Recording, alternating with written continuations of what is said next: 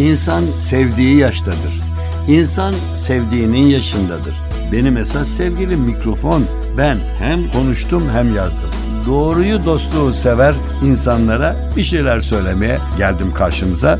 Bu rastlantının güzelliği beni oralara nasıl götürüyor şu anda bilemezsiniz. Mikrofonda Halit Kıvanç.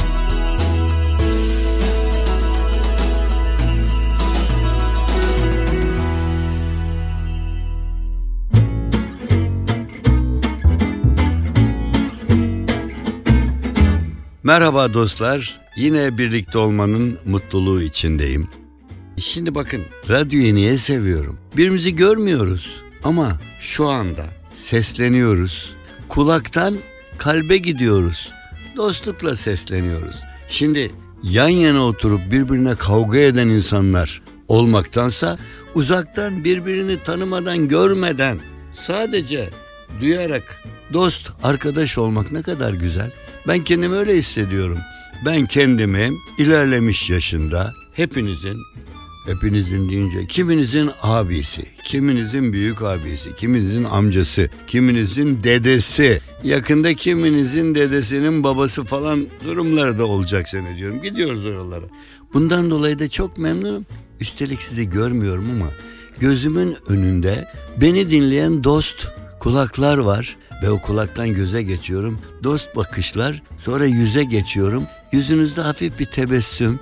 Böyle dinliyorsunuz. Benim amacım da bizim yayın günümüze göre biraz hafta sonuna rastladığı için mutlu oluyorum. Yüzünüzü şöyle hafif hafif tebessüm ettirmek, güldürmek, kahkahalar attırmak değil icabında bazı espriler yapıyoruz yahut bir yerlerden taşıyoruz size. Harbiden dediğim gibi insanoğlu bir e, teorik olarak en büyük hammaldır. Sadece yük taşımakla değil, birinden aldığı lafı taşır. Ama kötü laf taşırsa dedikodu olur. İyi laf taşırsa hele neşeli lafları götürürse onları güldürür, morallerini arttırır. Ben öyle bir görev yapmak istiyorum. Şimdi bunun için de sık sık yıllar önce ben bilenler biliyor gazeteci olarak da köşe yazarı olarak da yani gazetelerde gazete yöneticisi olarak falan da çalıştım. O önemli değil. Önemli olan benim yazı yazmam ve o yazılarımın da birçoğunu saklamışımdır. Muntazam. Şimdi bakın elime alıyorum. Halit Kıvanç'ın not defteri diye bir yazı. 25 Aralık 1984 94, 2004, 2014'de de az kalmış. Yani neredeyse 30 yıla yakın. Başlık manken mi kıyafet mi? Ha şimdi bunu niye yetkiyle yazmışım o zaman biliyor musunuz? Ben o zamanlar sonra da oldu. Benim futbol maçı anlatmak, spor spikerliği, gazetede yazmak, sahne şovu, sunuculuğu yapmak, gülmeceler iletmek. Bunların yanında bir de işte köşe yazısı fakat defile sunuyorduk. İlk moda gösterilerini nur içinde yazsın rahmetli Orhan Boran kardeşim sunardı. Sonra onun genç arkadaşı diyeceğim Erkan Yolaç bizden genç ama o da ilk üçün içindeydi. Üçüncüsü de bendim. Defile oldu mu Orhan'a, Erkan'a bana gelirler. Biz de gider defile sunardık. Ve birbiriyle rakip değil sanki aynı takımın oyuncusu gibi sevgiyle getirirdik. Orhan'ı rahmetle anıyoruz. Erkancığımı gördüğümüzde oturuyoruz, konuşuyoruz sevgiyle. O zaman ve ben o yetkimle bir yazı yazmışım. Bilhassa hanımlar tabii dikkatle dinleyecek şimdi. Şöyle başlamışım. Defilede elbise mankenden önde gelir. Bu dünyanın çok yerindeki manken kurslarında, modellik okullarında öğretilen ilk prensiptir, ilk ilkedir. Elbette güzel bir manken başarılı yürüyüşüyle ilgi çekecektir. Üstündeki giysiyi iyi taşımakla da dikkatleri toplayacaktır ancak bir noktaya kadar. O noktanın ötesinde kendinde toplanan ilkiyi üzerindeki giyime aktarmasını bilmesi lazım. İşte en iyi manken, en güzel manken önce elbiseyi tanıtma görevini yeteneğiyle, becerisiyle, güzelliğiyle birleştirip sunan kişidir. Genellikle de bu sunan kişi bir güzel hanım kızdır. Erkekler için yok mu? Ben size söyleyeyim. O ilk başlayan mankenlik döneminde öyle ciddi üniversite mezunu iş sahibi manken arkadaşlarımız vardı erkek ve evli barklı çoluklu çocuklu hanımlar. Sırf o yakışıklıyı görmek için gelirler. Ve sorarlardı elbiseler nasıldı dendiği zaman Aa hanım elbiseleri şöyle şöyle anlatırlar. Erkek kıyafetleri ne kıyafeti kim baktı kıyafete erkeklere baktık diyenler çoktu o zamanlar. Bazı ülkelerde bir ara yayılan ama şimdi oralarda da gözden düşen bol danslı defile akımı başladı sonra. Podyumları bizde de kapladı. Uf, danslar ama ne şovlardı biliyor musunuz? Muhteşem. Büyük firmalar öyle defile yaparlar bir hafta ve o zamanın en büyük otelinde uluslararası çaptaki otelde bizler de dediğim gibi rahmetli Andım Orhan Boran, Erkan Yolaç ve ben e, biz çıkar o defileleri sunardık. Biz her şeyden önce bazı defilelerde çıkan mankenlerin yüz güzelliğinin, mankenin yürüyüşünün konuştuğunu da unutmuyoruz. Çünkü o zaman yani nasıl diyeyim e, gelenler aa o siyah tuvalet ne güzeldi. o yeşil takılar falan filan. Ama ayol bir kız çıktı ne güzel. Bir oğlan ama ne yakışıklı. Her ikisi beraber söylenirdi. Efendim şimdi o sırada bir defile sunmuşuz falan ve mankenler gelmiş birbirini tam, tamamlamış. Mankenler elbiselerin önüne geçmiyorlarmış. Bakın o zamanki en önemli olay defileyi yöneten sorumlu kişi ve bilen kişi hele batı dünyasında bulunmuş yetkili kişi derdi ki arkadaşlar manken elbisenin önüne geçemez. Çok güzel bir kızsınız, çok yakışıklı erkeksiniz, manken olduğunuza göre vücut yapılarınız da güzel ama önce elbisenin güzelliğini sunmak güzelliği sizin için önemli. Sunulan giyimler içinde pek güzeller olduğu gibi pek fazla güzel değil. Hele bazı yeni modalar iterdi. Gelirler kadınlara bu giyilir mi? Yahut erkek kardeşim böyle bir ceketi ben giymem falan. İşte onu giydirecek şekilde giyecekti manken. Mankenin zorluğu, güçlüğü, omuzundaki yük buydu. Uzun sözün kısası ben şunu söyleyeyim. Bugün öyle değil demiyorum ama o zaman bizde yeni başlamıştı ve çok önemliydi. Mankenlik bir sanattı, defile bir sanat olayıydı. Müziği, filmi, dansı, koreografisi hepsi birleşirlerdi. Ama bu birleşmede doz iyi ayarlanmalıydı. Sadece manken değil, dansta, gösteride giyilenlerin önüne geçmemeliydi. Defilede başrol giyimdeydi, kıyafetteydi. Unutulmasın ki disko gösterisi kopyası olmaktan sıyrılan bir defilenin zarif atmosferinde bir manken de sanat gücünü ve kişisel güzelliğini çok daha rahat gösterebilirdi. Bugün de gösterebilir. Ne diyorum? Unutmayın gençler hele mankenliğe hevesli olanlar elbisenin önüne geçmeden de dans figürleriyle zıplamadan da kendini gösterebilmek ha işte mankenlik odur işte. Asıl marifet odur. Neler yazmışım ya neler yazmışım. Ama pek de yanlış yazmamışım mi hanımefendiler? Bilhassa size sesleniyorum. Sokağa çıkarken kendisini manken gibi hisseder birçok hanım. Doğrudur. Ve bu yolda da yürüyen hanımlar. Çünkü hatta akşama bütün gün çalışmış yorgun gelecek eşinize kapıyı açarken üzerinize giydiğiniz kıyafetle de ona yorgunluğunu unutturabilirsiniz. Gelip aa bu ne yakışmış sana falan dediği zaman işini unutmuş demektir. Efendim mankenlik güncel hayatımızın içinde de var. Her güzel hanım ya da güzel görünmek sanatını bilen hanım giyer, giydiğini yakıştırır ama yürürken de biraz dikkatli. Bakın sorun arkadaşlarınıza gençler. Ay şu kız falan dedi. Ne biçim yürüyor öyle asker gibi. Öbürü ne biçim yürüyor böyle bilmem ne gibi. Bana asker kötü yürümüyor ama rap rap diye yürüyor. Yahut da işte futbolcu gibi böyle koşar gibi. Demek ki mankenlik erkekler için bir meslek olabilir. Ama hanımlar için, bayanlar için, kızlarımız, kadınlarımız için manken bir örnektir. Manken gibi giyinmek, manken gibi yürümek. Bu ikisini unutmayın efendim. Nokta. Aşk dediğin laftır derler sakın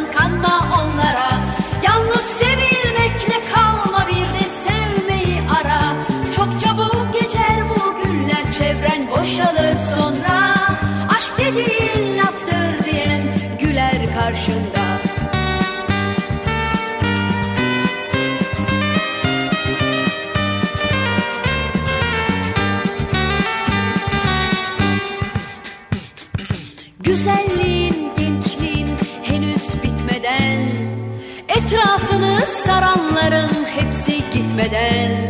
Sevmeyi öğrenirsen ne mutlu sana. Haydi ne duruyorsun koş sana aşka. Aşk dediğin laftır derler sakın kanma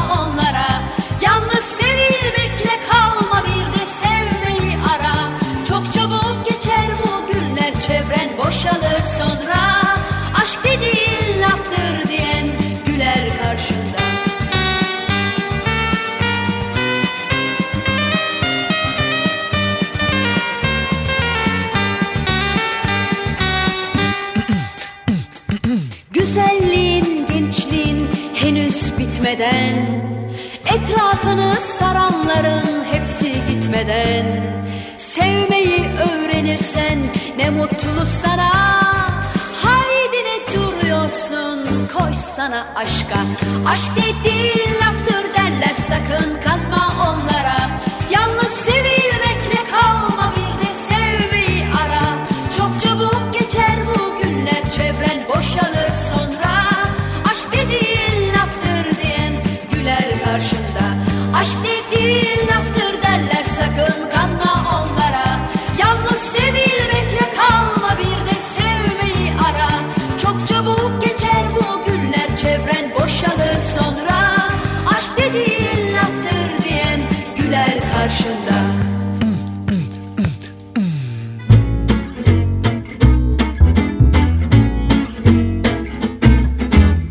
Efendim program çok güzel. Niye güzel? Sizlere sesleniyorum, konuşuyorum. Görmediğim dinleyicilerimle beraber oluyorum. Onları görüyorum burada. Siz de aynı şekilde benim için öyle düşünüyorsunuz. Ve bu güzelliklerde de istiyorum ki hep güler yüzlü konuşayım, güler yüzlü dinleyin.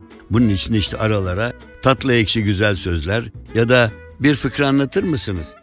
İnanın bakın şu telefonla fotoğraf çekmek çıktığından beri ben çok mutluyum, gururluyum, koltuklarım kabarıyor, şımarıyorum. Niye? Bir yerdesiniz hiç ummadığınız kişiler bir hanım bir bey geliyor ya 2-3 kişi. Beraber bir fotoğraf çektirebilir miyiz? Ya da bizim Türkçe'ye öyle girdi. Ay bir fotoğraf çekilebilir miyiz? Çek, fo- fotoğraf çekilebilmek diye bir deyim çıktı. Fotoğraf çekilebiliyoruz ya da çektiriyoruz ama o arada ne güzel diyorlar bilmem ne diyorlar. Ay vallahi bakın radyoda televizyonda gördüğü için söylemeyeceğim ama a radyoda vallahi anlatıyorsun. Ay vallahi ne oldu bayılıyorum. Bir fıkra anlatır mısınız? Sokaktasınız, caddede gidiyorsunuz herhangi bir yerde bana fıkra anlatın diyorlar orada.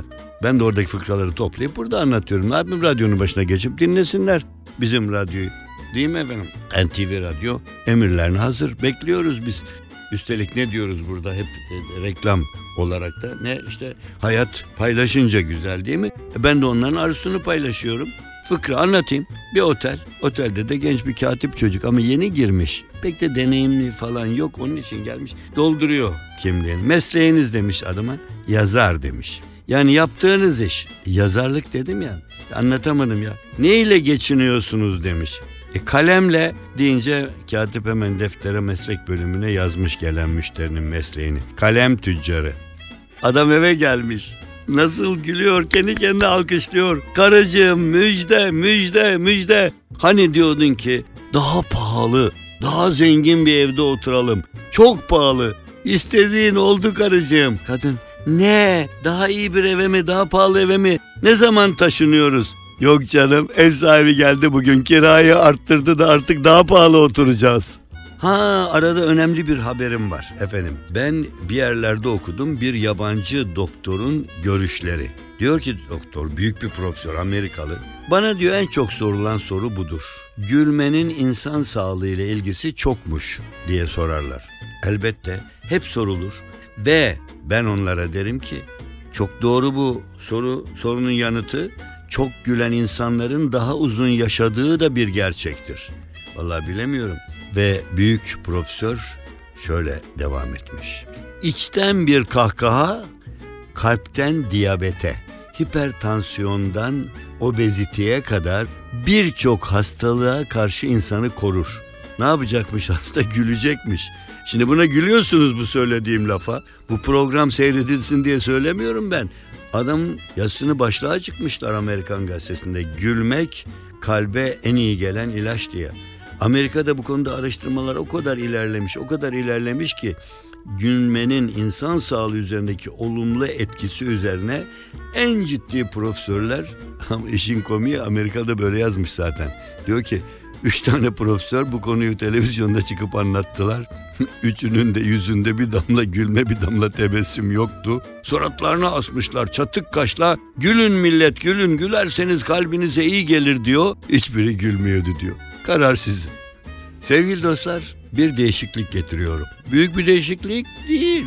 E, daha evvel de ara sıra verirdim ama artık benim öyle elime kitaplar falan geçti ki Türk klasiği olarak maniler. Hani mani olmak vardır. Ay bir şey yapacağım ama hep mani oluyorlar. O mani değil. Bu mani eskiden ne bileyim e, televizyon falan olmadığı devirlerde tiyatroya falan gidilir. Sanatçılar, komedyenler ya da radyoda şarkıların arasında o şarkı olur. Manidir o. Mani halk dilinden gelen, kimin yazdığı belli olmayan küçük dörtlüklerdir. Şöyle bakın hemen sayfayı çevirdim. Ne diyor, ne diyor? Dolu musun, boş musun? Yar benden hoşnut musun? Yıkılsın meyhaneler. Sen gene sarhoş musun? Bir başka türlü güzeli var bak güzeli. Dumanlı derelere, düştüm derin göllere. Benim adetim nedir? Bakarım güzellere. Vallahi gençler fena değil bu maniler. Ne dersiniz? Nasıl devam edelim? Nasıl devam edelim? Dur bakayım çevireyim sayfayı. Bir başka türlüsü ne diyecek? Beyaz giyme tanırlar, seni yolcu sanırlar. Gezme, yör hep yerlerde, seni benden alırlar. Oo bu kıskançlıktır ama olmuş bu. O zaman, o zaman, o zaman. Efendim bu da biraz yağcılık var bu işte ama ben tavsiye ederim böyle olun. Beğendiğinizi sevin, sevdiğinizi beğenin. Mani ne diyor? Ben yandım seni bilmem. Can yandı teni bilmem. Göz açtım, seni gördüm. Senden gayrı yar bilmem demiş. Efendim sizlere de bunu tavsiye ederim. Doğru bir ilaç tavsiyesi bu çünkü. Ya böyle işte gülmek kalbe iyi geliyormuş. Nerede bulursanız fıkralar falan okuyun. Gülünecek şeyler. Ha yalnız bana kızacaklar ama. Bazen büyüklerimiz, sorumlu büyüklerimiz, hani görevi çok ciddi olanlarımız bile öyle ciddi konularda öyle ciddi şeyler söylüyorlar ki inanın millet bazen bu ciddi söylendiği söylenen sözlere öyle bir gülüyor öyle bir gülüyor ki. Onun için Allah insanı güldürsün ama hem kaderinden güldürsün hem dinlediği güzel şeylerden güldürsün. Ciddi olay yapıyorum, ciddi iş yapıyorum deyip de gülünç olanlar Hadi hadi tatlı bağlayalım tatlı bağlayalım. Her şey güzel olsun. Haftaya buluşuncaya kadar yüzünüz hep gülsün. Kim